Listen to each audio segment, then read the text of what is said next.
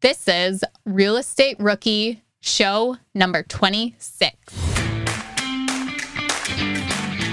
because I still struggle every single day. Wait, I got 40 something years worth of mindset that I need to get past. And you can tell yourself that you're going to turn that off and you're going to change. It doesn't happen overnight. It's like anything else. You got to keep repeating it and practicing it.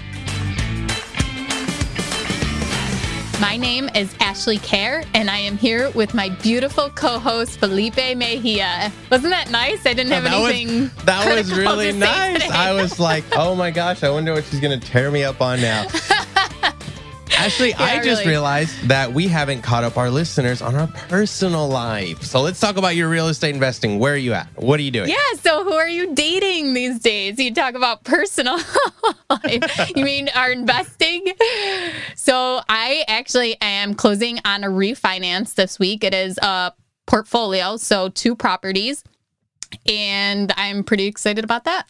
Cool, and cool. I have a, a single family under contract that has like a garage slash barn slash shop that has a one bedroom apartment that needs to be attached to it. So I'll close on that the end of September. and what did that cost you? Seven thousand dollars? Is something like that? Like, what are you paying for properties nowadays?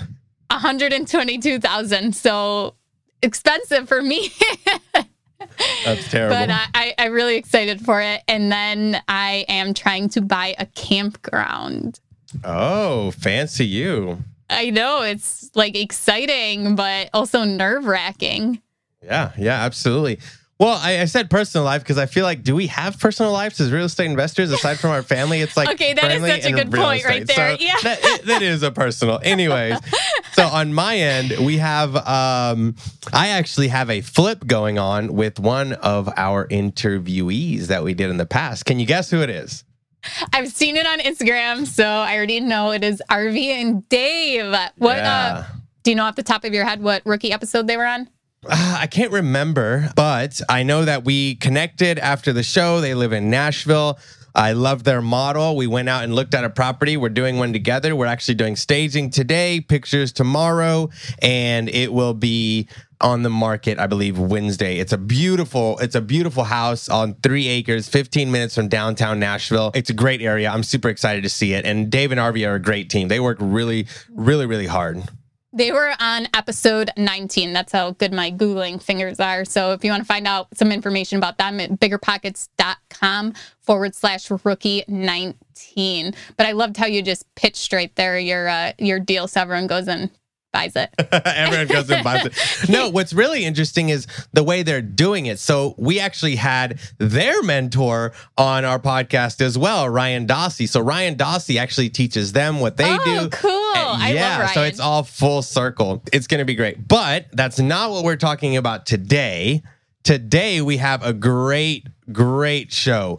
I'm really excited because we have Derek. Derek is talking about short-term rentals in the Smokies, Airbnb out there, how he's finding deals. He has a full-time W2 job, and this is wild. He has no schedule of how he runs his days. He says he runs his days the way he runs his Harley, like he stole it. I love it. Yeah, he gave a lot of great tips about private lending, meetups, which everyone knows that I love talking about that, and networking. But did you mention yet that he had what he called a midlife crisis in his 40s and completely shifted his mindset to become a real estate investor? He said that it will be right in the beginning here how his parents actually invested, but he just completely forgot about it until his friend kind of brought him back to that. And he started working out, getting healthier, and actually went through a divorce too and made all these changes in his life. And now is just this very successful real estate investor who's done a couple deals in the past year. Yeah, absolutely. Are current interest rates making you depressed about cash flow? What if it didn't have to be that way? Rent to Retirement has 2.99% seller financing available on turnkey properties. You heard that right. That's a seller financed 2.99% interest rate where the average cash flow is over $900 per month. They also have options where you can put as low as 5% down on multiple investment properties with no PMI. Rent to Retirement is the nation's leading turnkey investment company that understands what it takes to be successful in today's dynamic real estate market. Their reputation speaks for itself with more five star reviews than any other company on the Bigger Pockets website. Rent to Retirement offers fully turnkey properties that are newly built or renovated, leased and managed, allowing you to invest with confidence in the markets that offer the best returns. To learn more, visit renttoretirement.com. That's rent, T-O, retirement.com. Or text REI to 33777. Again, text REI to 33777. You ever feel like your vacation rental sits empty too often? Missing out on potential income? Look, you're not alone. Many property owners struggle with underperforming bookings and the complexities of property management. But here's some good news Vacasa outperforms other property managers in 92% of the markets they operate. They've helped homeowners like you increase their bookings by an average of 24%, turning those empty days into profitable opportunities. Want to see what your earnings could look like with Vacasa? Visit biggerpockets.com slash Vacasa, spelled V-A-C-A-S-A, and get a free personalized income estimate today. That's biggerpockets.com slash Vacasa. If you're in the landlord game, you know the importance of solid tenant screening. That's where RentRedi steps in. Now, RentRedi's got an important new feature proof of income verification. And get this with Plaid certified reports, you'll see everything from income summaries to total earnings by month. So say goodbye to those gut check moments and hello to confidence in renting with RentRedi. Rent Ready is included in your pro membership at Bigger Pockets. Now, if you're not a pro, they're offering a six month plan for just $1. You can't beat that. So visit rentredi.com. That's R E N T R E D I.com and use the code BP Investor. That's BP, like Bigger Pockets, Investor to get six months of RentRedi for $1. Okay. Derek, thank you so much for coming on today. Can you start off with telling everyone a little bit about yourself? Give us a little background.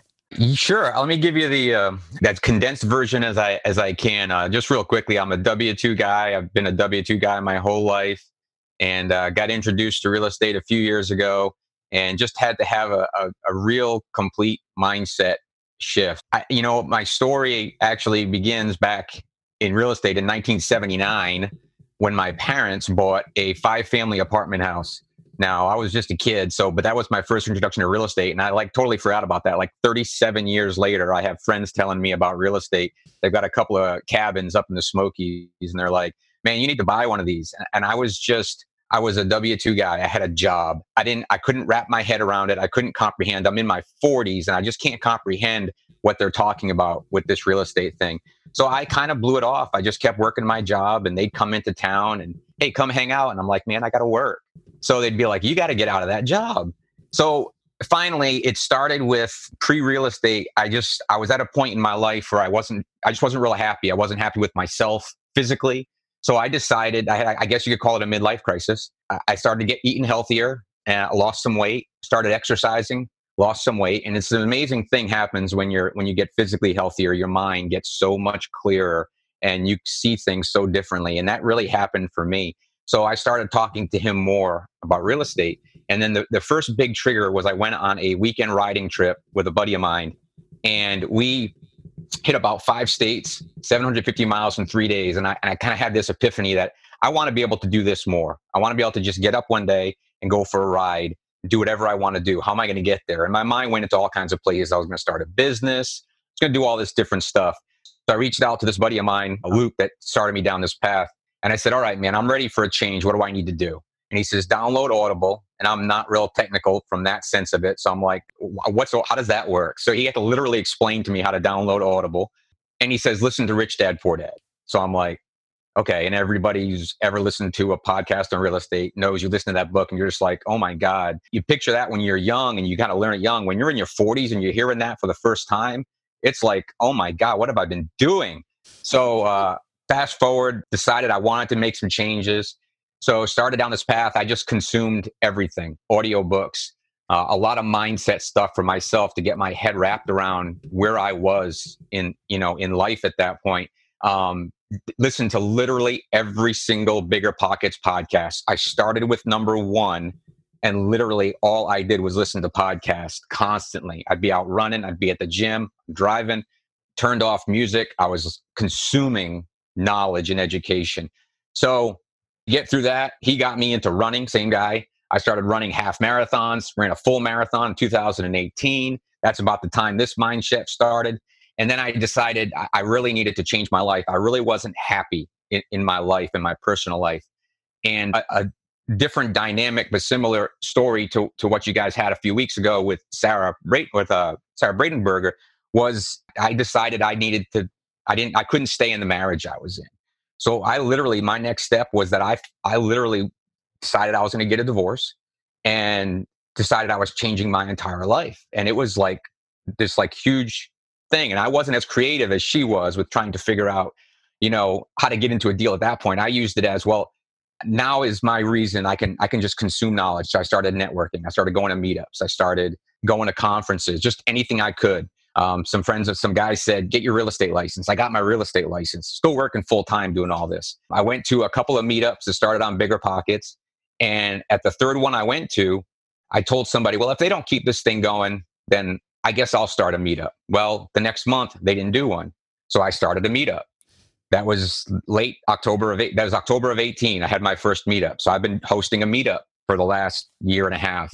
Almost. How long have you been doing this research it, so when you started that meetup, how long before that were you learning about real estate and consuming all this knowledge? Really, honestly, consuming probably about six months. Yeah, yeah, not not a That's long awesome. time, but just dug in. And, and Derek, did you say what your W two job was? You said you had done it for a long time. Yeah, I've been. I'm working the Harley Davidson industry. I, I actually uh, am the service director over a small group of Harley Davidson dealerships local to where I am. In uh, I'm in East Tennessee, south of Knoxville, um, near the Smoky Mountains.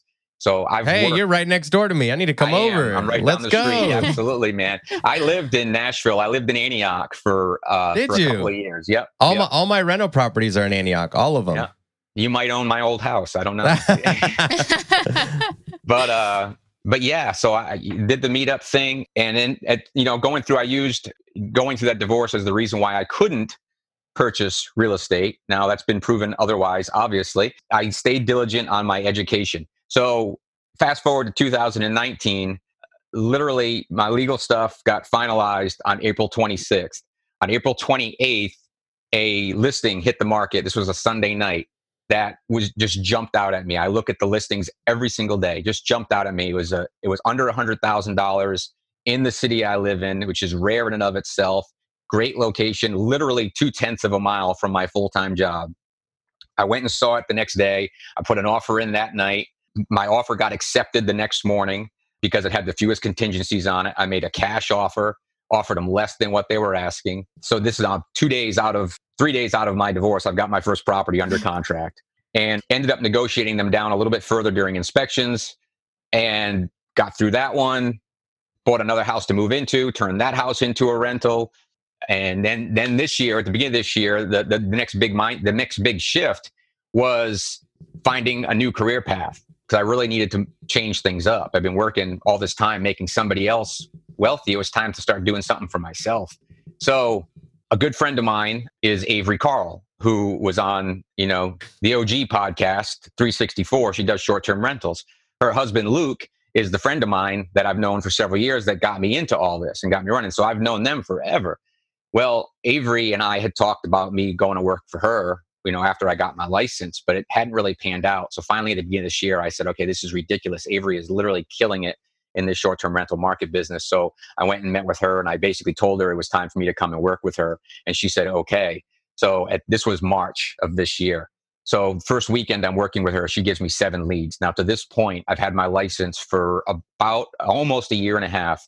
I'd closed on four transactions. Two of them were my own. So I only actually had two you know retail transactions as an agent while I'm working my full time job. I go to work with her. She gives me seven leads. Uh, since March, I've closed on nine. I have six more under contract, and I'm working. Wow, and all dozens. through COVID too. Yeah, exactly, exactly. I mean, wow, just, that's awesome. So I mean, it's been such a, a life changing last few months, even that I now have so much income coming in from that. That from a pure income standpoint, I don't need the W two. But from a lending standpoint, it really helps to have that W two. So I'm, I'm I'm working with that. I'm working with the the company I work with to try to find a transition. Hey Derek, if I can ask a quick question there, how have you seen COVID affect the market up there in the Smokies? I know a lot of people have questions right now about short term rentals and and how it's affecting.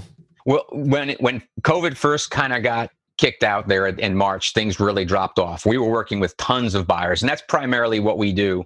Avery's team is called the Short Term Shop, and we primarily help investors purchase a short-term rental. I'm mostly in the Smokies, but she works out on the in Panama Beach area as well. And in March, we saw a big drop off. Everybody got cold feet. So I, I joined her team, and I literally had seven leads. Only one person actually wanted to do anything. Everybody got scared. We had a definitely a slowdown through March and April. May 1st, everything opened back up, and everybody kind of realized that it really wasn't going to have an impact. I saw the cabin owners that I knew ha- saw a little bit of drop off in April, but you know, really by the end of April, beginning of May, they were booked solid again. And one of the things I was able to do through all this was I finally got myself a cabin. I had been looking for about a year, so I purchased my first Airbnb. I closed on it on uh, May 19th. I had my first guest check in on May 22nd. Nice. I had two nights vacant since that time. That That's is it. awesome. That's I've been really booked cool. solid. I've already gotten back 50% of the money I put into that purchase in like two and a half months. Very Wow, nice. that's What, what was the purchase price for that for that cabin? So eh, this is this is not normal for today's market. I had been looking for a long time, but I found an anomaly. I ended up buying it for 145,000, which you Wow. cannot find anything that What's is it going rent for like that right now there? I could put that house on the market right now for probably 200, 225 and I would have multiple offers in in a few hours. Is it because the short term rental is so strong, or is it? Yes. Or is it? Yeah, is that what it is? Yeah, yeah, it's all about the people are realizing the market has appreciated in some cases almost 100% out here just in the last 3 years because people are realizing how easy it is to manage these things and a lot of the current owners are true vacation home owners and they don't understand that you can self-manage this thing and, and make a lot more money. They got these cabin rental companies out here that charge a 40% management fee Wow. and and they're not getting you near the reservations because the only way you book through them is if you google and find their website.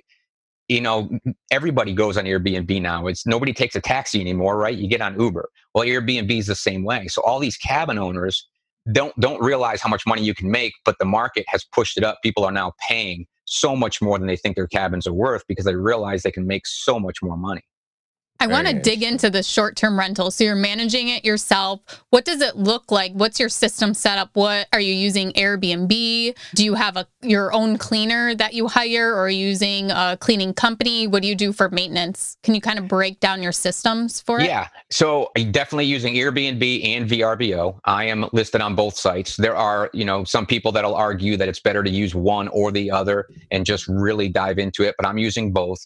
And the real benefit of of the what's new out there is there's a lot of technology out there. There's a lot of softwares that you can use to integrate everything. So my calendars between Airbnb and VRBO are synced up together. I use a pricing software. So I go in and put some baselines and the pricing software identifies what the optimal price for my cabin is on any particular night. So one night my cabin might be 109 and the next night it might be 160. It's not a set rate. It's optimizing everything. So that those two softwares help to integrate everything to keep it easy. Uh, the cleaner, yes, you go out and you find your own cleaner. I am using uh, my cabin is small, 600 square foot. It's a honeymoon cabin. So I found a small one person, uh, one woman cleaner. She has about a dozen or so cabins that she takes care of, and my cabin is near the ones that she already does. So I got connected with her, and she, you know, I just send her my calendar. I tell her when when the you know when guests are checking in, checking out.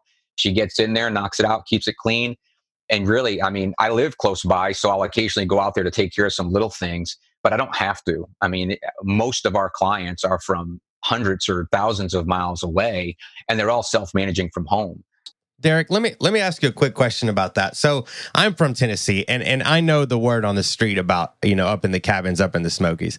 I know that it's a tight knit market. It's it's very it's very like the good deals go to the people that already live there or that are already investing there. Okay. So I'm to I'm to spill all the secrets because like I said I live down the road and I know it's not all painted roses. So let's talk about that a little bit. How can someone get a good deal out there that's not going to already your friends and family and the locals in the area? Like you said, you got a really good deal and you yourself said, "Hey, you know, this isn't regular." And, and I know that like I said, you know, my buddy Diego invests out there and he's like, "You know, the first one was really hard to get, but now we have have 20, but it's because now everyone knows us there. So we're part of this clique or whatever it is, right? Yeah. So how can I, you know, as a listener, say, hey, I want to invest in an Airbnb out in the Smokies? How can I get on, let's say, Derek's good side?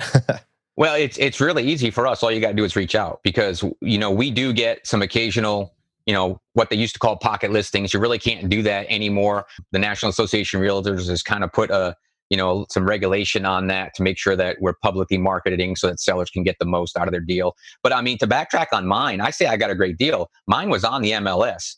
Everybody out there had the same access that I had to mine. I jumped in on it and like everything else, it's relationships. I talked to that list agent. I gave her my story, and buying it for myself was was helpful in that you took you took action. You didn't sit down and wait for somebody to say, "Hey, here's the deal," because that's Right. not going to happen. You took action. You made the relationship. You followed up. You even offered less than listing, and you still got it. I think that's great. Yeah. Well, on the cabin, I did not offer less than listing. On the cabin, I got in the cabin, I, I paid over list. Uh, Well, she they had it listed at 139. I went in and offered 145 with no closing costs, but they had other offers. They accepted mine. I, I think because maybe maybe you know she liked me and put some influence on the seller to, to pick mine or me or it had to do with the fact that i was on avery's team so when any agent from avery's team puts in an offer we have a reputation that we close so that helps so when you've got a list agent and somebody from her team myself or one of the other ladies that works on the team those list agents see our name they're going to say i know this agent and they're going to close Derek, let me let me let me butt in right there. Let's pivot a little and talk about how important that good realtor agent is because of what you just said. You guys have a history of closing. For our listeners that maybe have one property or maybe don't have any and are looking, how important is it to get a realtor that's going to close the deal? It's huge. It's huge. You know, first of all, it's the 80 20 rule, right? 20% of the realtors are doing 80% of the business. So if that's the case, those 20% that are doing all the business, all the other agents out there know that person and they know that person knows what they're doing and they know that person is going to help make sure their client knows what they're doing. They're going to help navigate, they're going to find a solution. You know, in my full time job, I was a problem solver. That's what I do. I started out in the motorcycle business as a mechanic. I was I was fixing bikes. So I solve problems. So I've had a couple of transactions that were a lot of other agents would have walked away from. A lot of clients would have walked away from. And I said, no, we're going to find a way to get through this. And I've closed on deals that other people couldn't close because I wasn't going to give up. I was going to find a way to make this work for everybody involved, keep everybody calm through the process, and let's figure out what works. So that is huge. Having an agent that's got that reputation for making it work, your deals are going to get accepted over somebody else's. Derek, I'm a huge believer in networking and going to meetups and, you know, Zoom calls and all of Yeah. that. And it seems like you have done a lot of that and you got onto Avery's team. You have met all these people. You figured out how to get these deals. Can you talk a little bit about how that has benefited you and what you can kind of recommend to our listeners as to how they can get involved and what's the best way for them to network with other people? Uh, Yeah, it's it's absolutely it's a huge part of of why I've gotten to where I'm at. You have to get out there and network. You have to meet people for a number of reasons. One, relationships, because that's how you find deals. That's how you find contractors. That's how you find people who are going to be there to help you, to mon- mentor you, is going out there and, and engaging with other people. So that's gigantic. You know, you just got to get out there and, and do it. And, and it get yourself, I, I am an introvert. I, I am much more comfortable sitting at my house, you know, chatting on text or on computer by email. It was, I had to get outside of my comfort zone to start getting up and speaking and talking to people. And, but it's made every bit of difference. I get, it's taken some time, but I mean, I'm two years into this now and, and I'm starting to really see some huge benefits of people that are coming back to me, offering me deals. Uh, I've built some relationship with some wholesalers, so I'm getting some deals, deal flow that way. You've got to get out there and interact and talk to people. And it's, it's just amazing the world that opens up when you start actually engaging everybody else around you. Derek, what would you tell an introvert that's listening to the show that maybe is starting to put all the pieces together, but has a little bit of that fear of actually reaching out and creating relationships, or or or, or is still an introvert but just wants to fake it? I mean, what would Yeah. you tell that person? go to a go to a meetup. Um, you know, the meetup that I host is purely networking. It's it's purely about people gathering in a room and chit chatting. Um, I also go to the local REIA. I go to a couple other meetups where they have like guest speakers. Get out and go to something. My meetups are free. You know, if you're local in my area, come to my meetup. If wherever you're at, there's meetups out there. Go to one that's free and just pick somebody out of the room and go talk to them. That's it. I mean, you don't have to start engaging every single person in the room. Start with one person. Look one person in the eye, go out and have a conversation, ask them what they're doing. They may be a newbie too. The two of you might be completely new to this and just thinking about it, but then you'll start talking and feeding off each other. Start with one person and then let that expand and just keep talking to everybody you can. Tell everybody that you're wanting to get into this. You'd be surprised how many people are doing it and don't talk about it. I really like that tip of just starting with one person because it can be overwhelming going to these meetups and not knowing anyone, especially if they're at a bar or a restaurant and you walk in, and you don't even know what group of people is you know, the real estate group. So I, I think that's a, a great tip. And one thing I've done too is I've uh, found people online, either the Bigger Pockets forums or Instagram, that are going to the same meetup and I connect with them first to get to know them a little bit. And I've done this for conferences too, so that I at least have one face that I that I know to look for when I get there and start there. But you're right. Once you get talking about real estate at these meetups, it's like you you've spent so much time talking to to different people, and they'll come up to you and once you get going, it, it's hard to stop, and already three hours have gone by. Oh yeah, I, I, tell whenever we go to a new location, a new restaurant, I tell the wait staff, I'm like, look, this is not like a formal dinner. People aren't going to be mm-hmm. sitting at tables and ordering. Yeah. You have to stick your nose in there and ask them what they want to eat, what they want to drink. I said, we are real estate investors. So you put us in a room together. We are all going to talk to each other. We will starve. We will die of thirst because we're too yeah. busy talking about what we've going on, the good and the bad. We don't care. We have just bring the chips. Just bring the salsa. Yeah. Look, just bring it. We'll pay for it because we're going to forget to order. Say, stick your nose in there and, and make them order because I need I need the wait staff to make money because that's sure. important for the right. relationship. But it's like if you're going to be a passive waiter, they're not going to order. You got to stick yourself in there and go do it one of the first real it might have been the first or second real estate meetups I went to. I went with my friend John and like it was so exciting. Like I was having so much fun and he came up to me like in the middle and handed me a glass of water and afterwards I was like, "Oh my god, that was the nicest thing you could have done for me." I was like, I didn't even realize how dehydrated I was from talking so much and but I was having so much fun that I didn't even think about it. So I was like, "Thank you so much." But you're right, you just keep going that you're not going to stop to to eat or drink drink. Yeah, I tell but, people when I post on my for my meetups, I said this is networking. You're going to get out of it what you put into it. Yeah. Let's move on to your rookie deal. That was some really great advice you gave everyone about meetups. And I hope everyone is putting themselves out there to do these meetups, whether they're virtual or in person. I know a couple of groups have started to go back to in person. Uh, the yeah. one in Buffalo had a meetup last week where it was um, at a park setting. But let's talk about your rookie deal. Which one is this? So this is the the very first my first investment property. This is the one that you know I got off the MLS right after uh, everything was finalized with my my personal life. So again, it was listed. It was uh, just kind of the perfect thing. I'm a believer, and you put yourself in the right position, things fall into place. So everything fell into place on this one. It was literally less than two tenths of a mile from where I work. So going to see it the next day was easy. So I, I it, it hit the MLS on Sunday night. I went for my showing and walked through it. There was other investors looking at it. This house was run down. It was in an estate. It had been vacant for about a year.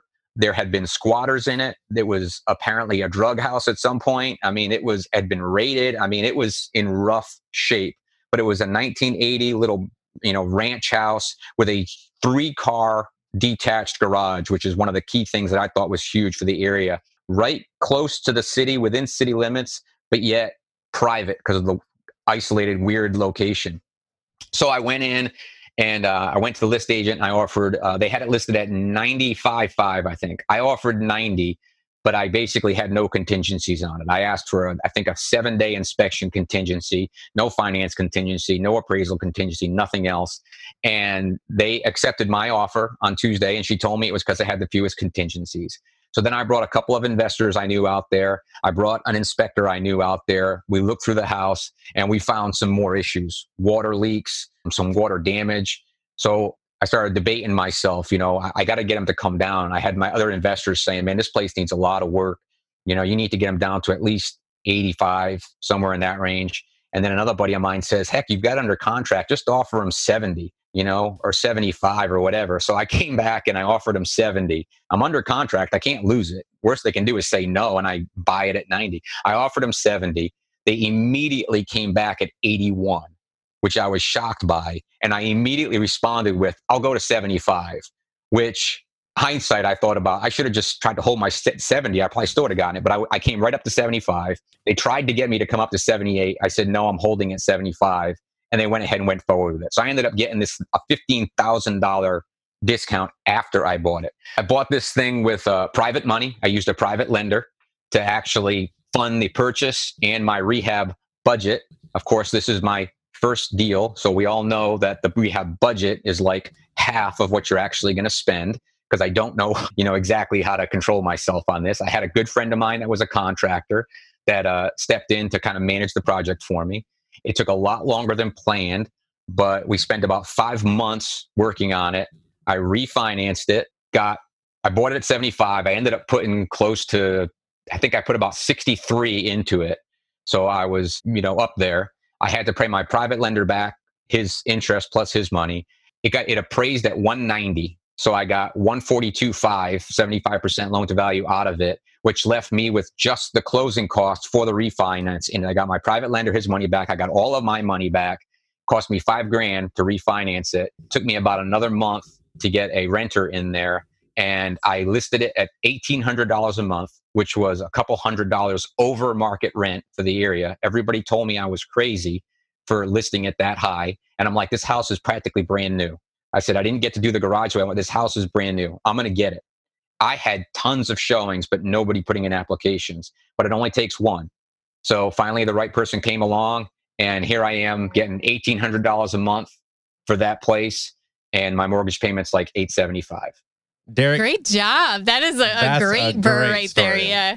How long did you wait before that perfect applicant? You know, really, honestly, they were the first person that actually put in an application. I probably had about 50 showings but I think everybody was reluctant because of the price. Mm-hmm. So they were actually the first ones to actually put in an application, but they were a good applicant and I didn't see any reason not to accept them. So I, I ended up accepting the first applicant that that jumped in on it. But I mean, even after accounting for all expenses, I'm cash flowing $350 a month in that thing. Derek, I think there's a really important key to this story that you said. I don't want everyone to think that this is impossible or that it's hard, but there's a key concept there that we get a lot of, or I get a lot of DMs that say, Oh, I'm ready to quit my job and go full time real estate. But the reason you were able to refinance, and correct me if I'm wrong, because I might be wrong, was your W 2 job held this up. Is that right? Absolutely. You have a W 2 job. So you were able to refinance this, and the bank saw that, that you have money coming in. So yeah. I get the DM all the time Felipe, I'm ready to quit my job. I want to start investing in real estate. Eh, like I'm ready to go all in. And I'm like, the reason you might hate your job is because you don't have a why for it, right? I cleaned construction sites to get past my first three deals because I showed that I had a job. Whether I liked it or not was irrelevant, but I knew that daily I was working because I was going to refinance a property and get my money back out. And I was going to be able to do a lot of things because that's what the bank likes to see. So, can you tell us a little bit about? How important it was to keep your job during this process of this amazing, clearly amazing cookie cutter deal that you did. This is great. Yeah, I mean, it was it was everything because I ended up refinancing it before I had a renter. I mean, once you get a lease in place, they'll count 75% of that lease towards your income, which will help to offset any debt to income you have. But I refinanced it before I had a renter in place. So my W 2 job was the only reason I could do that. I had another, I was living in a huge house. At that point, I had, it was me and my dog living in a 2,600 square foot house that I didn't really need that big. So I had that mortgage payment. I had refinanced that house. That's actually what gave me the cash to be able to have the reserves to do this one was the refinance in the first house. So I, at this point, I had two houses, and uh, the only reason I could get that refinance was because I had that W two job. Let's talk about that real quick. Is that you had the reserves? So you basically did a no money down deal. Like you got your money back, but you still had those reserves in place. Yep. Yep. And absolutely. how much how much of reserves did you have? Like three to six months? Well, I didn't go by. I was a dollar amount. I really didn't factor yeah. in the months. But what happened was, I, it started with refinancing my primary residence, and I pulled about fifty-seven thousand dollars in equity by refinancing my primary residence out. So I paid off some bills I had with that. And then the rest, I just let it sit in the bank. And I knew going into this rehab that I was borrowing 135, I think it was, from my private lender. I knew I was going to go over budget. So that's what gave me the comfort to go in there and do some things that, you know, maybe a lot of other people wouldn't have done. I knew I had that money. So that refinance started it. And then, you know, getting ready to getting being able to refinance back out and get all that money back out was huge because then that gave me the ability to go on and do something else. Um, but yeah, that was uh, the W the W two is the only reason I was able to do any of that. Interesting. So we're re-engineering this whole process. Okay. So we talked about the W-2 job and how that held up the refinance. Now let's talk about the private money. You're you're I think you said you were new during this time. You didn't have any history. So talk to us about the private money and how that all worked out.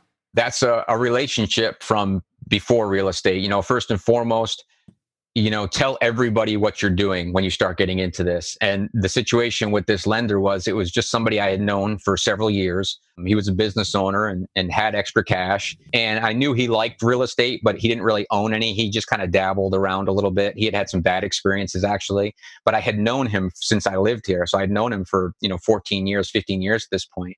So when I said, Yeah, I'm getting into real estate, I'm getting my license, I'm going to start looking for property to invest in, he said to me, Well, if you ever find something, let me know. I, would like to look at maybe doing a deal with you. And, and he was looking for a partnership.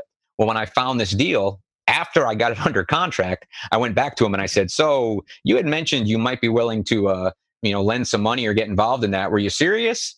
And he said, Yeah, why? I said, Well, because I just signed a contract on a deal and I want to know if you'll lend me the money to do it. But this is the importance of those relationships and telling people what Absolutely. you're doing. If you just put it out there. Yep. I mean, like you said, this this gentleman said, Hey, I, I want to do this, right? I know a lot of people now that I'm in the industry that have a ton of money just sitting and they are itching to get more than five, six percent than they're getting in the stock market. They're like, uh, Felipe, if you can find me 10%, I will fund any deal. Yep. Derek, what were the terms on that private money? So he wanted three and a half points and 9% interest, but a guaranteed of six months on that interest, meaning that I hmm. basically, I had no payments for the six months. Everything was deferred, compounding interest. So at the end of the day, I was going to have to pay him, you know, one big lump sum the good a balloon payment a, a, full balloon payment with all the interest you know compounding on top of it so we knew going in this is what i'm borrowing this is what i'm going to owe you in six months. And i actually i closed on the refinance like two days beyond the six months. So i was about three days outside but again he was a friend so it's not like he came back and said oh you owe me three more days interest. He just said that's fine and he took the check. And uh, and i've done a second deal with him since that. So you know, this is building. And he gave me a little bit better terms on the second one, not significant, but a little bit better terms on the second one. And uh, I'm closing on that and getting him his money back here in the next week or two. So, but this is the power of buying cash too, Dick. You're getting way yep. better deals by being able to close. Okay, so let me explain that to our listeners a little bit. Sometimes I get the question as well as Felipe, how do you buy so low, right? Like, how are everyone's paying market value or above? How are you getting these amazing deals? And you said two very key things cash and not as many contingencies. So you're able to come in and say, hey, I'm going to pay cash. And people know that that means less hoops to jump through with a bank. If you have a great hard money lender, private money, whatever the case may be, where you can buy properties cash, you are going to get better deals than someone that's just buying the regular route. And then, you know, those connections, like you said, and telling people that this is what you're doing. That's all great strategies to buy under uh, properties for under market value with instant equity. Yeah, well, and in building relationships, telling everybody about it, because you might you might have a conversation with somebody who it turns out that their uncle, their brother, their cousin has a house that is empty. You, you've got to tell everybody what you're doing. You don't know where the lead or the deal is going to come from. Deals come from everywhere, not just off the MLS, not just from wholesalers. It, they come from every conversation that you have ever. So you've got to be telling everybody about it. And then, yes, absolutely. Uh, put yourself in a position where you can make it as easy as possible for that seller because that's what in those situations if it's a distressed situation what they want is somebody to make it easy on them make it easy you'll get the deal i'm curious to know for your rehab did you use a contractor that was kind of recommended to you or was a referral since you seem to do very well at networking. on, on the first one, again, it was a, a, a guy I've known for about 10 or 15 years. Mm. But this was my naivety when I went when we went into the deal. I said, Hey, I'm buying this house. I want you to, you know, help me do all this, you know, rehab on it. I thought he was a general contractor. I just I've known him forever. I really didn't know much about his business. He wasn't. He was a, he's a carpenter. He's a master carpenter, but he's not a general contractor. So I thought that I was coming into this deal with him and I was going to be able to say, okay, here's all the stuff I want to do. Go. And like a week in, he's sending me phone numbers. Well, here's the plumber and call this guy and line this up. And here's a painter, call this guy. And I'm like, I thought you were going to do all that for me. And he's like, no, man, you need to do all that. So I'm like, crap. I had to go pull my own permits. We put an addition on that house. I mean, that was one of the reasons we, you know, got the value up. We actually built a, a second bathroom. It was a three one, and we made it into a three two. Put a nice big. And this is your first on. deal. My first deal, absolutely. Wow. Yeah. Yep. I didn't. That's hold a big bite there, Derek. Yeah. You took a big bite out of it. Well, and I said the deal went way too good, so I'm expecting, you know, somewhere along the lines here really soon to have an absolute disaster because because that went too well. But yeah, so I, I managed through it. I was uh, spending my nights and weekends out there doing a lot of the work myself. I had some bad experiences. The first plumber I hired was an absolute disaster. The second plumber I hired came in and did a, did a good job, but when all was said and done, there was a problem with something he did that he refuses to admit was his problem. So I had to bring a third plumber in to Oh. finally fix the problem. So yeah, there was definitely some challenges. And uh, on the next rehab I did, I went with a different contractor and made a whole series of new mistakes with the second contractor. So I'm still figuring that part out. I'm playing that by ear. I, contractors, everybody says, is the hardest part of this business, and I'm still only a few deals in. I'm still very much trying to work through finding that that balance. And you had said you went over budget on the that rehab for your first deal. Did you have to use your own money then? So use some of your reserves to to cover Yeah. that deficiency? Yeah. Well, I had a couple of things. I had some reserves left over. When I did that refinance, again, relationships. One of the next things I did, I went to a local bank, uh, a guy who I had known. He was the general, the manager of the bank, small regional bank, and I said, I want to, I want a line of credit. I want to, I want some kind of line of credit with you. And uh, he couldn't do anything just outright, but I said, well, I've got some cash. What can I do with this? If I give you like twenty thousand dollars to put down into some kind of account, can you give me like a fifty thousand dollar line of credit? He said, well, I can't go that much. He said, but if you put twenty thousand into a CD, I'll give you a thirty-five thousand dollar line of credit. So I gave him twenty grand to put in a CD, and now I had access to thirty-five. So I actually used that line of credit as the bud the, the extra that I went over budget on. And I used That's I've used- really interesting. I've I've never heard it a that before. yeah, I've used that. I did that on the second one too. So as soon as I what were the house that I flipped- terms? What were Um, the terms of that line of credit? the line of credit, um, the CD was a 16 month CD. So he did the line of credit for the same 16 months. It is, I think, prime plus a point is what I'm paying on that line of credit. So, I mean, it's interest only, like just your typical line of credit. So, really super easy to work with. When I want an advance on it, I just send him an email and he transfers it from the line of credit into my checking account. And you're probably making a little bit of money on the CD too. Yeah, I, I made a. I think I made the CD itself only earned interest for 12 months, but it has to sit there for 16. I made I think $500 on it, which is not much, but it's $500. I mean, Right, right. it- Yeah. it, covered it covered the interest for the most part. Talking about the line of credit, I think that's a great strategy because I, I use that, but I didn't put mine in a CD. I just leveraged a paid off property that I had. Yep. So my goal was to pay off a property, put a line of credit, and then just keep reusing that money over and over and over. And Mhm. you know th- that line of credit, I want to pause real quick because I know that our listeners are going to wonder how can I use this strategy. And it's really important when you have a line of credit.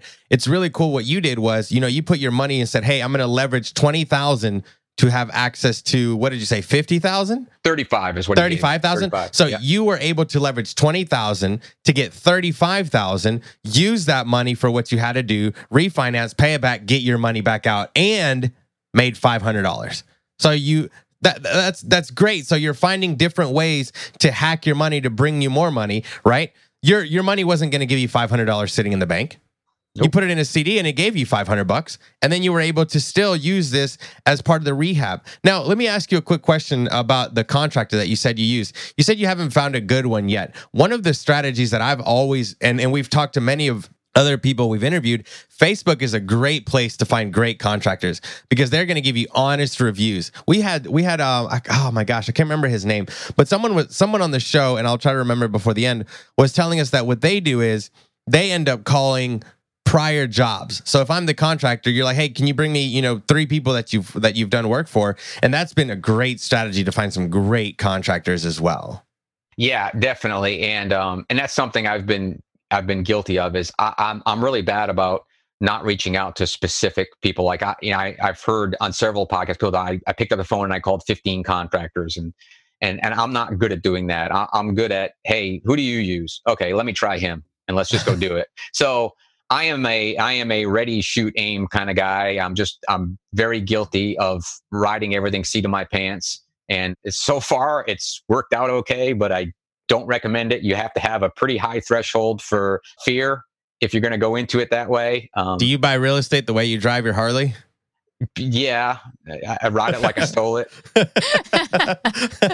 I can imagine. Yeah, it's uh, I, I do. I, I I've always felt like you know, for for good or bad, I have a good gut instinct about a lot of stuff. You know, when I got into real estate, one of the things I would say, somebody mentioned to me, is like I might be new to real estate, but I'm not new to life.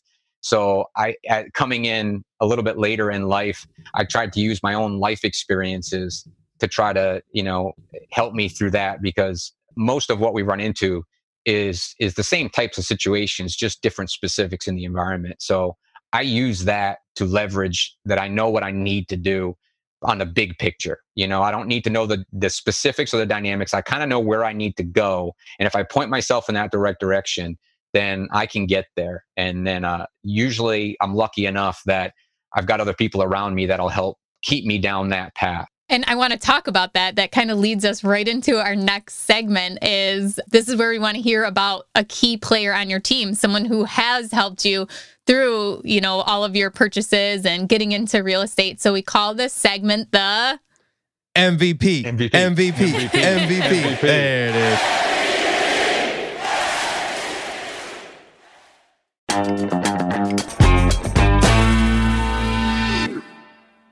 I'm curious, have you been struggling to keep your vacation rental booked? I totally get it. It's tough to manage and keep filled. But we found something that really works. It's called Vacasa. They've seriously changed the game for a lot of the BP audience. In almost every market they're in, Vacasa manages to fill up the calendar more than anyone else. And get this the average Vacasa user sees about 24% more bookings than with other managers. That's a lot of extra income. Curious to see what you could be earning? You can get a personalized income estimate right there. I think you'll be pleasantly surprised at what Vacasa can do for you. Check out biggerpockets.com slash Vacasa, spelled V-A-C-A-S-A. Biggerpockets.com slash Vacasa. Rookies, I'm telling you right now, it's not every day you find a game changer like RentRedi. They're not stopping with just tenant screening. Nope, they've now rolled out proof of income verification. So let RentRedi handle the heavy lifting with automatic checks on financial stability and earnings. Plus, with Plaid certified reports, you'll have all the info you need right at your fingertips. RentRedi is included in your pro membership at Bigger Pockets, but if you're not a pro, they're offering the six month plan for only $1. How great of a deal is that? So visit rentredi.com. That's R E N T R E D I.com and use the code BP Investor. That's BP, like Bigger Pockets, Investor to get six months of RentRedi for only $1. Hiring, your search is over. Really, there's no need to search. Match instead with Indeed. Indeed is your matching and hiring platform with over 350 million global monthly visitors and a matching engine that helps you find quality candidates super fast. Ditch the busy work, use Indeed for scheduling, screening, and messaging to hire top talent faster. Speaking of top talent, 93% of employers agree Indeed delivers the highest quality matches compared to other job sites. But why do I love Indeed? Because I'm busy and scrolling through 300 resumes is not helping my business grow. It's actually making it slow. With Indeed, I can hire faster and know I'm getting someone who can do the job. And listeners of this show will get a $75 sponsored job credit to post your jobs with more visibility at indeed.com slash rookie. Just go to indeed.com slash rookie right now and support our show by saying you heard about Indeed on this podcast. Terms and conditions apply. Indeed.com slash rookie. Need to hire? You need Indeed. So, who is your MVP, your most valuable player on your team, or someone who has um, supported you through this process? Uh, it's hands down Luke and Avery Carl. I mean, Luke is the reason I even thought about or got started in real estate. And, you know, Avery is a rock star agent and getting on her team is just uh, is launching me forward. So hands down, I wouldn't be anywhere near any of this without those two. Derek, how important are these connections like this? Like someone who is going to mentor, push you a little bit out of your comfort zone. How important would you say these people are? For me, it was it's critical because I, I still to this day struggle constantly with trying to figure things out. And every once in a while I just need to get Luke on the phone because he's brutal. He is just like I mean, he he is not sugarcoat anything, and uh, sometimes you really need that. You need someone to just push you. So I needed it tremendously to help get me centered and make sure I was going in the right direction constantly. What would be your advice for someone who's looking for a mentor like this? How would you recommend they find someone? Comes back to relationships again, going out to the meetups, talking to everybody and and with with Luke, I never asked him to be my mentor. I never asked it. It just happened organically, and I, I, firmly believe that that's the best way. It depends on where you're at in life and what your situation are. I mean, there's there's lots of paid mentors out there. And for some people, that works. Join a community. There's some good ones out there. Sometimes that's what people need. It depends on the individual. If you're an introvert and you just can't get out there and do that, then but you've got cash you got a great job then then go pay for a program if you're if you don't have the cash then just go start talking to everybody. The mentorships will happen organically if you allow them to. Or listen to every single Bigger Pockets episode. That helps. like I, mean, I, have, I have thousands of mentors from that standpoint. I mean, every single episode I listen to, I pulled a nugget out of somewhere. So I mean, and I and I've gotten tons of those websites, and I get tons of emails, and I mean, I pull something from everybody. I'm a believer, and you can learn something from everybody you you know you meet in life. You just got to listen and and find what that thing is. You're right. There is so much free content out there to to kind of grasp from but mm-hmm. I want to ask about uh, so you work for Avery. Do you think that has really helped her become a mentor to you? And do you recommend that someone, you know, who a part time job or even a full time job goes and works for a real estate investor and kind of helps them or do you think they do it for free? Go you know offer their services yeah it depends investor? on the circumstances. Depends on what the person's looking for you know? I mean i'd love somebody that would uh, follow me around and help take care of some of the stuff that i don't that i'm not good at doing you know just keeping notes and keeping tabs on things. If you want to get involved you have to figure you bring value. Find a way to bring value to, to the to the person that you want to be around. You know with avery it was joining her team as an agent you know she knew i had the the background and the experience to do well on it but it was amazing that even though i didn't necessarily learn anything by joining her team i had learned so much from her over the years already the knowledge was already there but even with my own clients and people i knew that i didn't get through her my confidence level skyrocketed to where I felt more comfortable talking to them and I was able to close more deals just because I was being around her and the other agents on her team. You know, surround yourself, you know, you're the average of the five people you surround yourself with kind of situation. You surround yourself with those people, it automatically becomes who you are as well. It's so important. I agree. I can't I can't agree more. It's so important to do that. And and it's like you said, I feel like most of us have or have this desire to teach other people what we're doing because there's plenty to go around. No one is trying to hoard all the deals. No one is there's so many deals that I can't get and and like you said it's just putting yourself out there telling everyone that you're a real estate investor, you know, and so and telling people your goals is really important. So from that, thanks so much, man. Let's move on to the next section of the show. We like to call this the rookie request line. You can reach us anytime at 1 888 5 Rookie to leave a voicemail, and we might use it on the next show. You can ask anything you'd like. If it's real estate related, we might put it on the show. All right, Derek, are you ready? Sure. Hi, my name is Zach. I'm from Cumberland, Maryland. And my question is I'm, make, I'm looking to make my first deal, jump into real estate. I want to do multifamily, and my fiance was on board at first, but now she's leaning more towards single family home, making it a home homey vibe. We have three kids, five and under, so I understand her perspective. But I was looking more towards invest, invest, and then create the home home vibe and go from there. So my real, real question is, what is a better way that you guys feel that I could either still try to get the multifamily and possibly the single home, or is there a different avenue I should take in getting my first steps into real estate? Thank you, and I appreciate your time.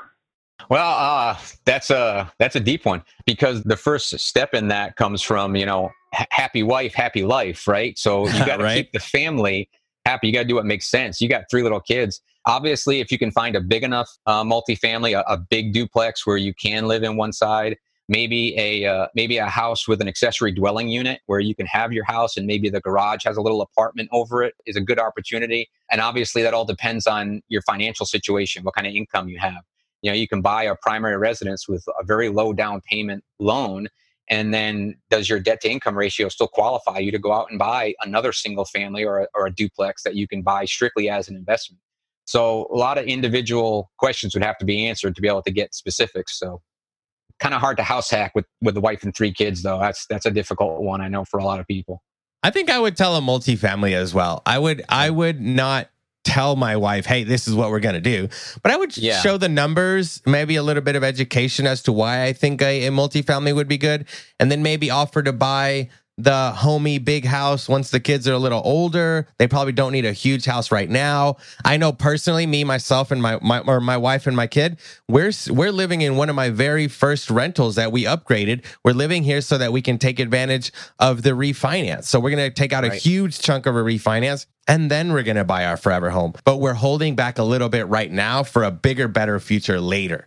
Uh, Yep. my kid's only 3. Like he doesn't he's he doesn't Yeah. care. so He's not going to so- remember the house. He's not. And I want him to remember his forever home when he gets a little older, when he can remember it, when we can afford a little more. So my personal advice would probably be to go the multifamily route for now. I don't want to say suck it up a little bit, but you know what what's the saying? Live like no one else so that later you can live like no one else. So Yeah. so yeah, that might be what I would do. Ashley, what do you think?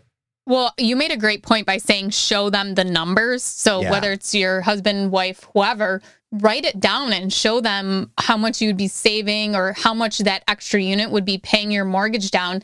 So how much extra cash you'll actually be saving for that forever home. My husband and I, we lived in his grandma's old house for free for many years. I mean, my we lived there until my second was born and then we built our house. And if we wouldn't have had you know done that and built a house right away or bought a house right away we wouldn't have been able to save for the house that we wanted. So i definitely think it's worth the sacrifice but it is hard to to get to that mindset because I it- agree. even for me like that second child i'm like okay it's happening now. Like and i wasn't a i had already started real estate investing too so it wasn't like i wasn't even into it. So i understand as a mom and a wife of wanting that house sooner rather than later. But once you actually sit down and look at the numbers i think that it, it's more of a, a visual as to like look at what we can have in five years if we wait that long. And, you know, the multifamily doesn't have to be anything bad. You can still live in one unit, a beautiful with granite countertops, whatever, and then you, you know rent out the other side. It doesn't mean you're living in a very basic small apartment. They're huge multifamilies. And if you there. have a multifamily that you fix up while you're living there, a really nice one, you can live really nice in a multifamily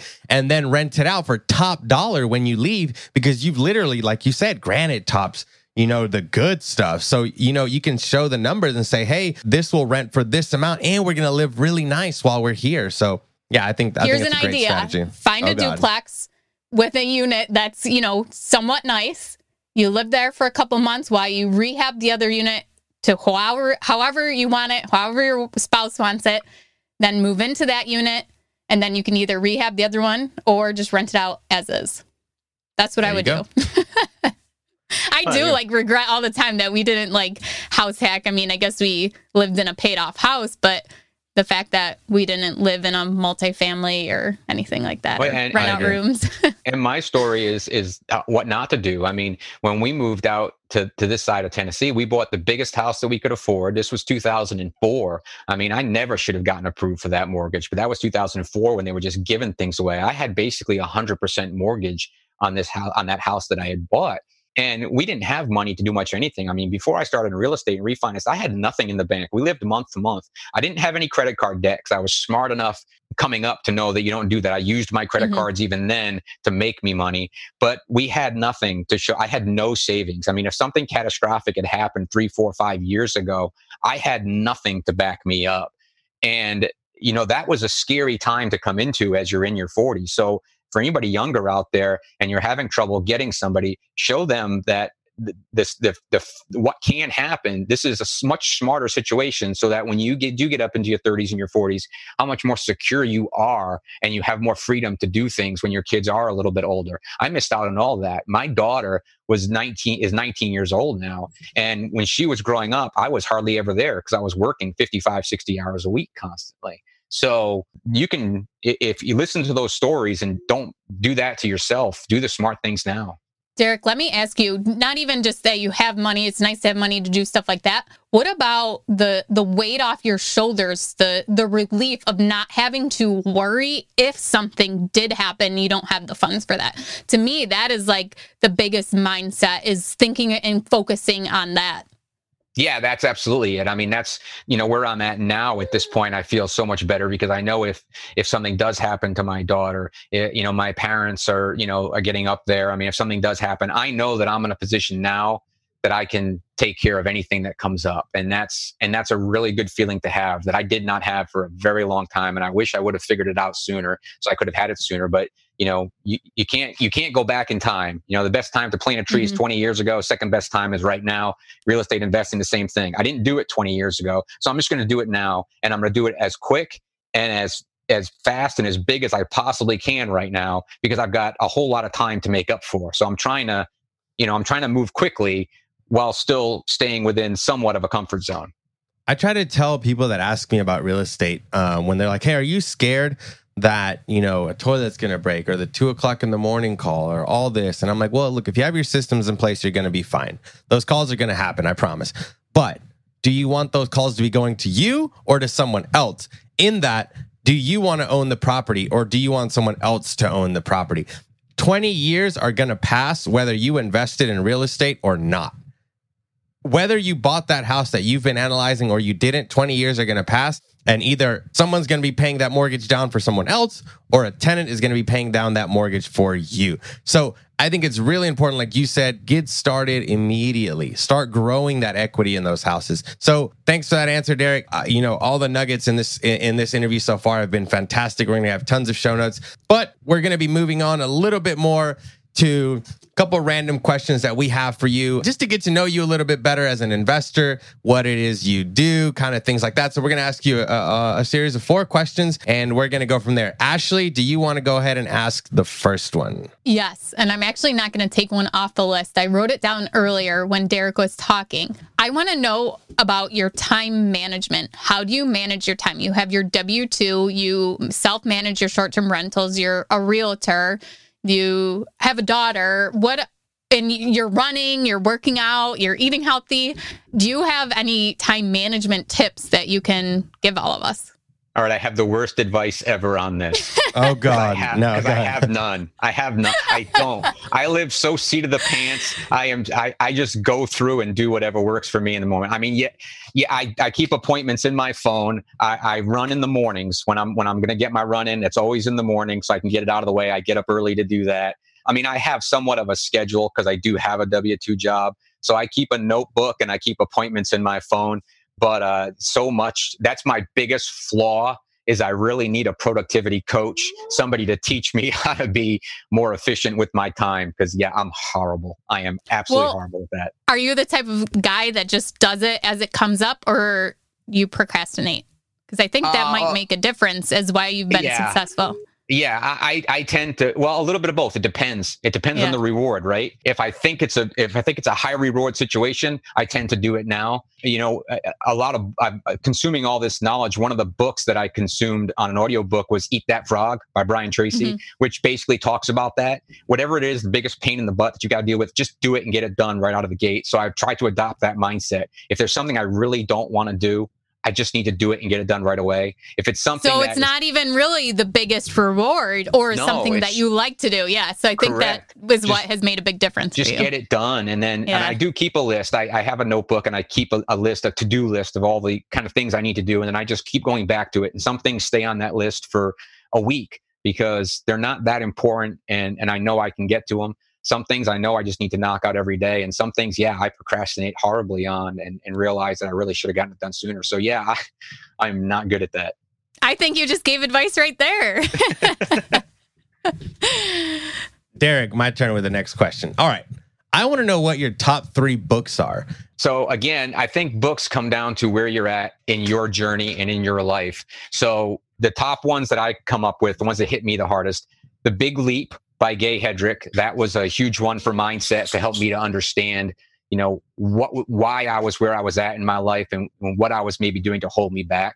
Another huge one was Extreme Ownership by Jocko Willink that Jocko really helped Willink. me to understand just take it, just own it and make it yours. Don't worry about what anybody else did.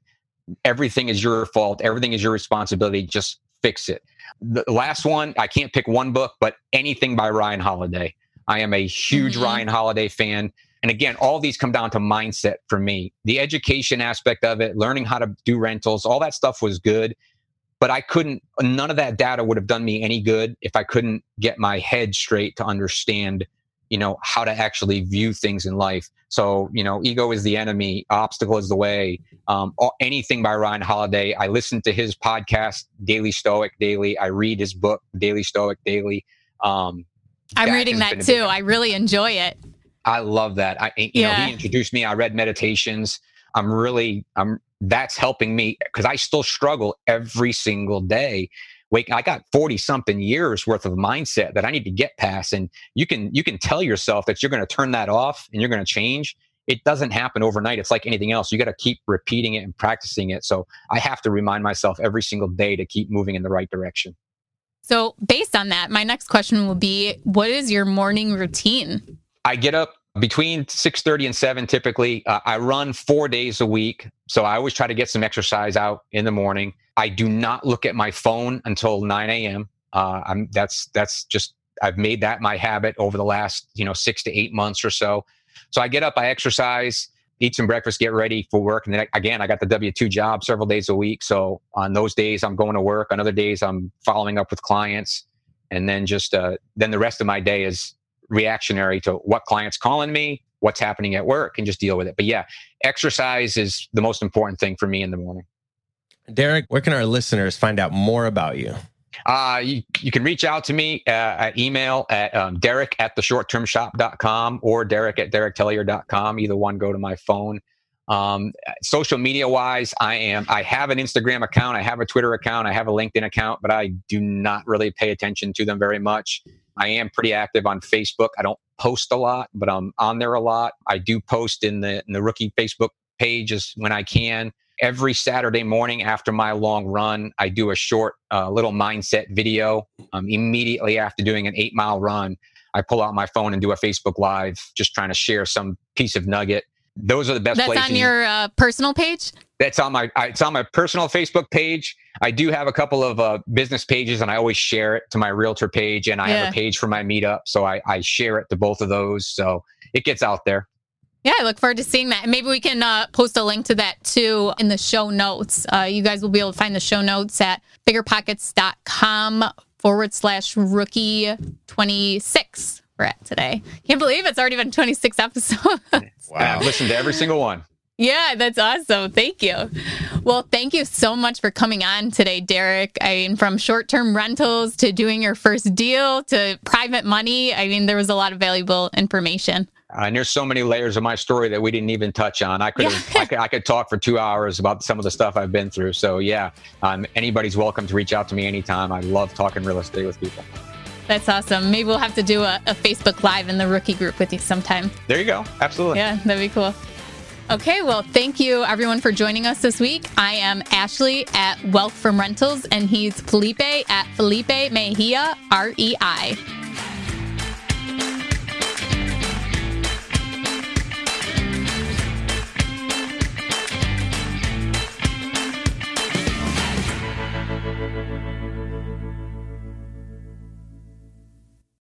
market is changing and finding your way can be tricky. Rates shift, headlines whirl, but your goal hasn't changed. You want financial freedom. And the best investors know it's not about timing the market, it's about time in the market. If you're ready to get into the real estate investing game or take your game to the next level, finding an investor friendly agent is your next step. With BiggerPockets Agent Finder, you can find the right agent in minutes. Just head to biggerpockets.com slash deals Enter a few details about what and where you want to buy, and boom, instantly match with an investor friendly agent who fits the bill. These local market experts can help you navigate the neighborhoods, analyze the numbers, and take action with confidence once and for all. There's free resources only available at biggerpockets.com slash deals. Get an agent, get the deal, and get closer to financial freedom at biggerpockets.com slash deals. That's biggerpockets.com slash deals to find your investor friendly agent today. The content of this podcast is for informational purposes only. Past performance is not indicative of future results, and all host and participant opinions are their own. Investment in any asset, real estate included, involves risk. Use your best judgment and consult with qualified advisors before investing. Only risk capital you can afford to lose. Bigger Pockets LLC disclaims all liability for direct, indirect, consequential, or other damages arising from reliance upon information presented in this podcast.